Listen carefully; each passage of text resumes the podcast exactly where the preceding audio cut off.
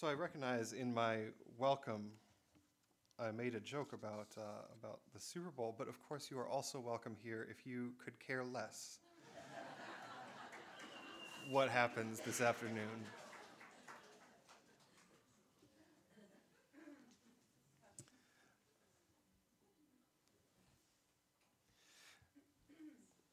Earlier this week, about 20 folks from this congregation gathered with our membership associate, Judy Hart, over two nights to read a play and then to talk about it. The play was Lucas Hnath's The Christians.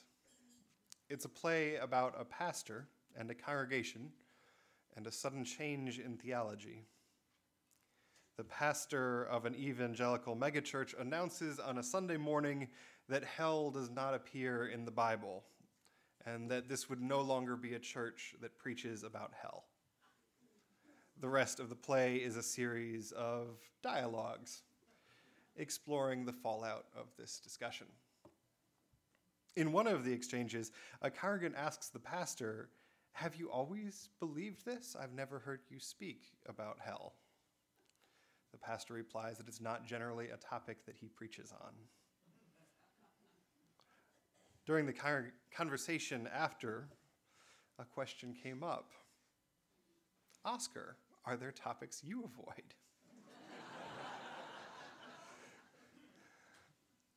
I replied that uh, just about all of us have topics we don't go as often for reasons both personal and professional. So, of course, this morning I'm preaching on Hebrews 11, St. Paul's definition of faith. George Carlin had a list of words that you can't say on television, right?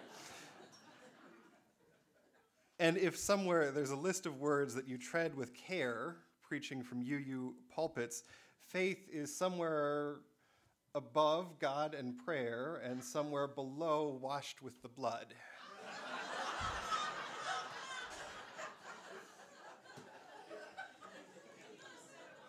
and I, well, It'll be a sermon series over the next couple years.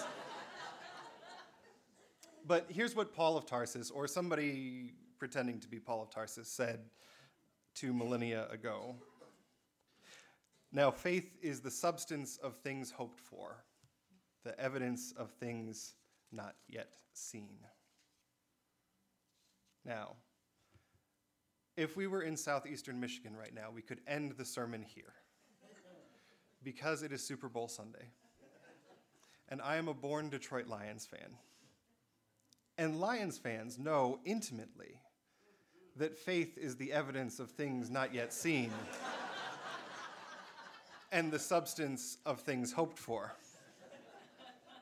We also know the book of Lamentations pretty well in Michigan.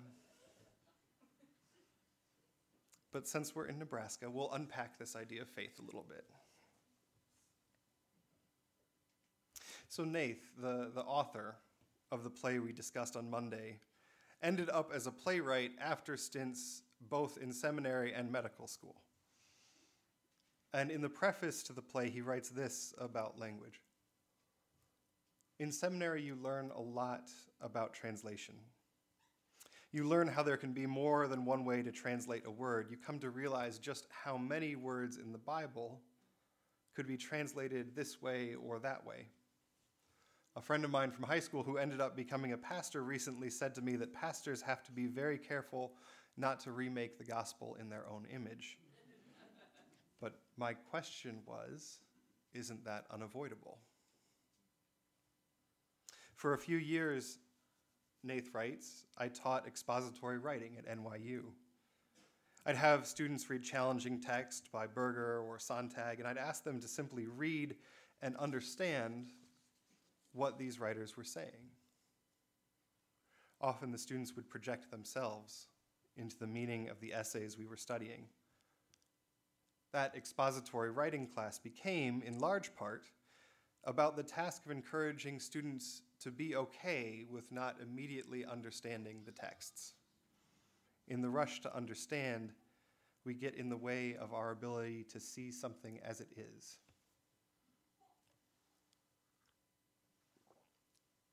So, Hnath presents essentially two ways of looking at literature and, by extension, Scripture. The first is the observation that it is almost impossible not to remake what we are reading into our own image. The second is that it's okay with not immediately understanding, to live in the ambiguity that is the hallmark of both literature and scripture. So we're going to take those one at a time, starting with ambiguity. There's a lot that we don't understand in the world. The religious humanism that I identify with is the one that Dick Gilbert defined as agnosticism, but with footnotes. that is a humanism with a healthy sense of the sheer number and intensity of questions that we do not have sure answers to. And even if we do have answers, to questions of religion and faith, they are often not in spoken or written language. The novelist Patrick O'Brian puts it this way A foolish German once said that man thought in words. It was totally false, a pernicious doctrine. The thought flashes into being in a hundred simultaneous forms with a thousand associations, and the speaking mind selected one forming it grossly into the inadequate language of words, admitted to be inadequate for vast regions of expression, since for them there were the parallel languages of music and painting. Words are certainly not called for in many or indeed most forms of thought. Mozart certainly thought in terms of music.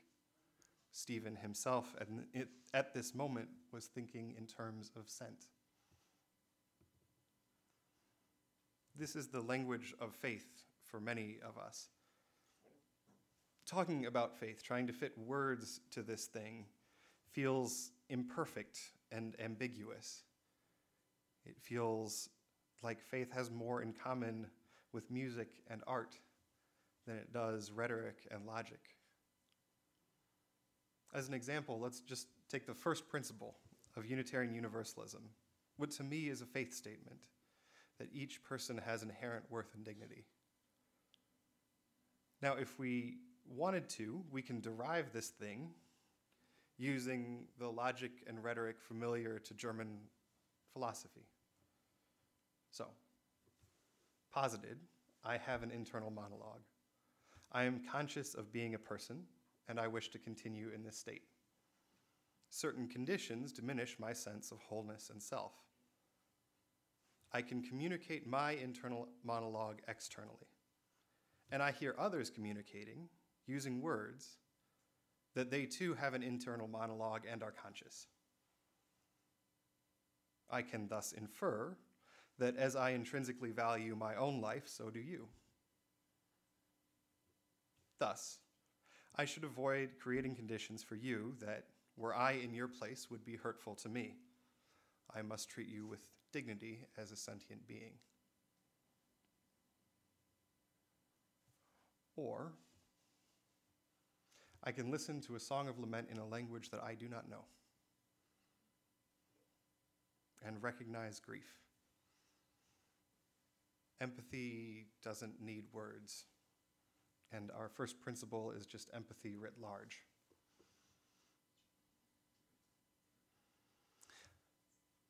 So we can recognize that faith is like this. We can talk about it, but ultimately, language is just a way of nibbling around the edges of experience, experience beyond spoken word. If faith is the substance of things hoped for, the evidence of things not seen, it is perhaps because it is the music of the soul rather than evidence we can count up and quantify.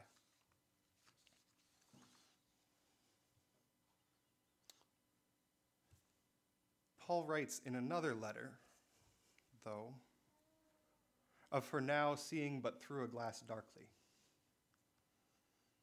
Hnath, the, po- the playwright, sees literature as having an objective message. His students shouldn't immediately understand the message, but there is a message, he says. I'd ask them simply to read and understand what these writers are saying. Maybe we only see a bare, dim outline of faith through the glass.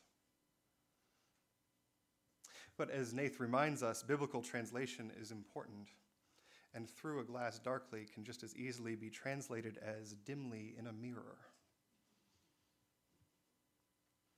Hnath sees it as unavoidable that pastors, and really all of us, see ourselves reflected in scripture and literature.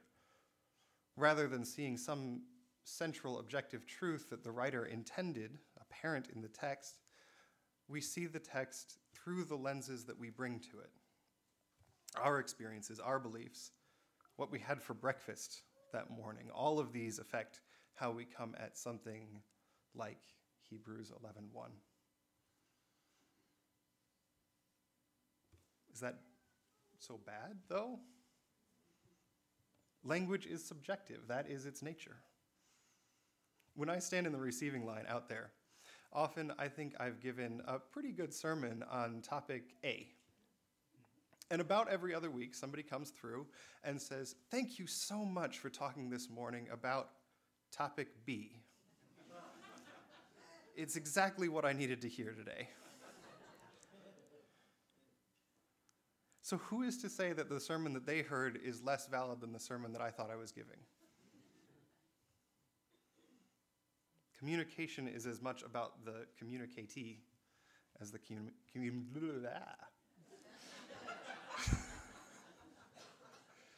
Language is hard and ambiguous.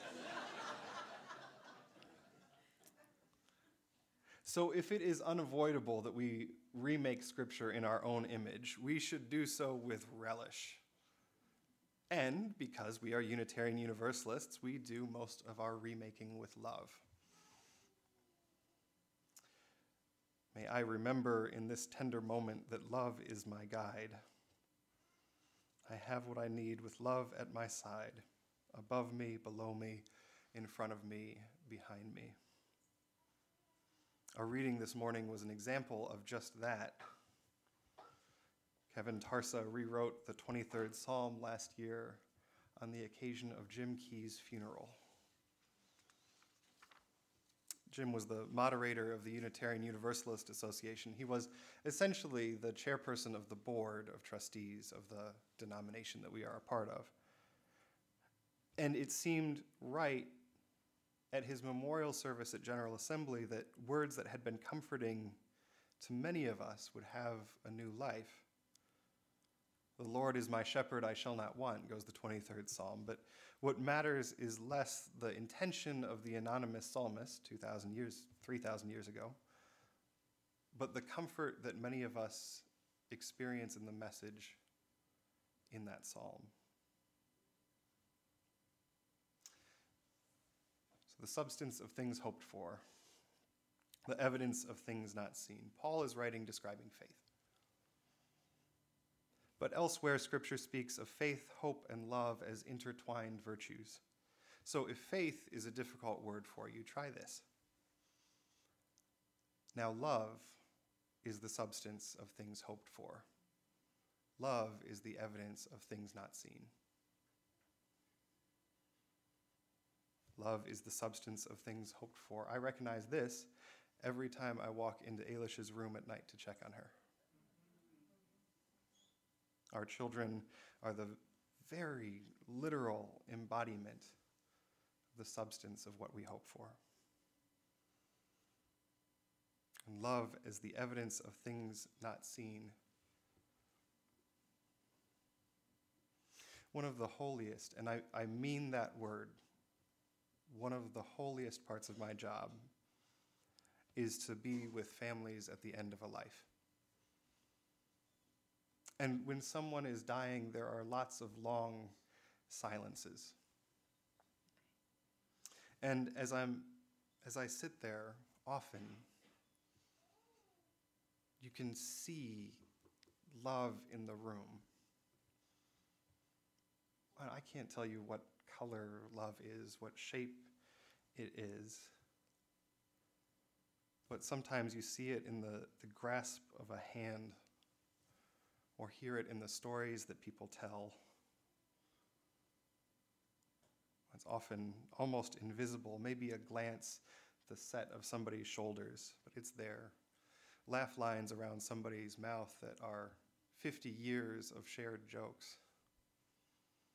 The tiny things that make up the evidence of a lifetime of love. Can we agree to that? Love as the substance of things hoped for, the evidence of things not seen.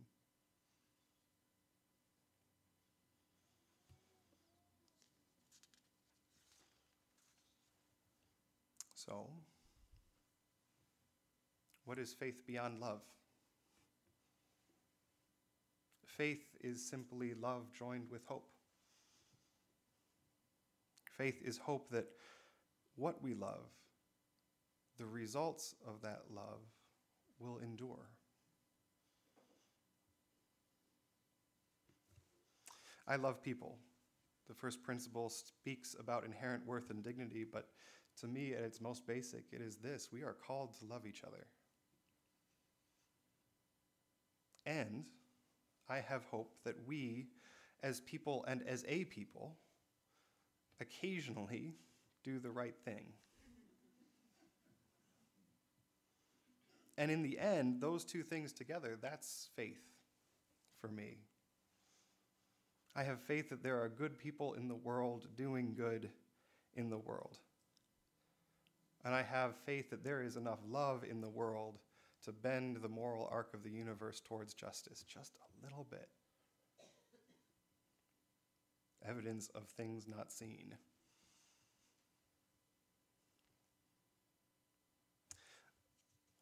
Seventy-six years ago, this morning,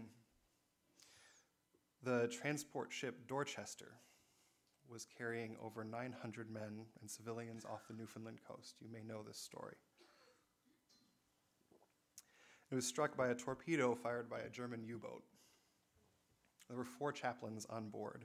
George Fox was a Methodist, Alexander Goode was a Jewish chaplain, John Washington, Roman Catholic, Clark Poling, Dutch Reformed. As the boat sank quickly, the four gathered on deck, working from sailor to sailor, helping fo- folks to board life rafts.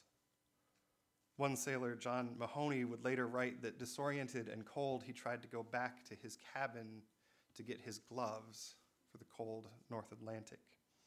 And Rabbi Goode stopped him and said, Here, I have two pairs of gloves. Take these. It was only later that he realized that nobody carries two pairs of gloves on a ship in the North Atlantic. And when the life preservers ran out, the four chaplains each took their life jackets and handed them to sailors without. And in the citation that was written later, they said that none of the chaplains asked, Who of you is Roman Catholic? You get the Roman Catholic life preserver. It was whoever the four people in front of them were. Faith is the evidence of things not seen. Chaplains are, by definition, non combatants, and they were under no obligation to behave as they did, but they were people of faith, people with love for those around them and hope for the good that could be done in the world. For each of them, faith was the burning coal at the center of their lives, and their actions are evidence of unseen faith. George Fox, Alexander Goode, John Washington, and Clark Poling were nominated for the Congressional Medal of Honor, but were deemed not eligible for the highest military decoration in the country. The Medal of Honor, as it was written then by statute, can only be awarded for combat with the enemy, and chaplains, by definition, are non combatants. Congress instead created a new medal for heroism and awarded each of them posthumously in the hopes that they would be an example of selflessness. Faith is the substance of things hoped for.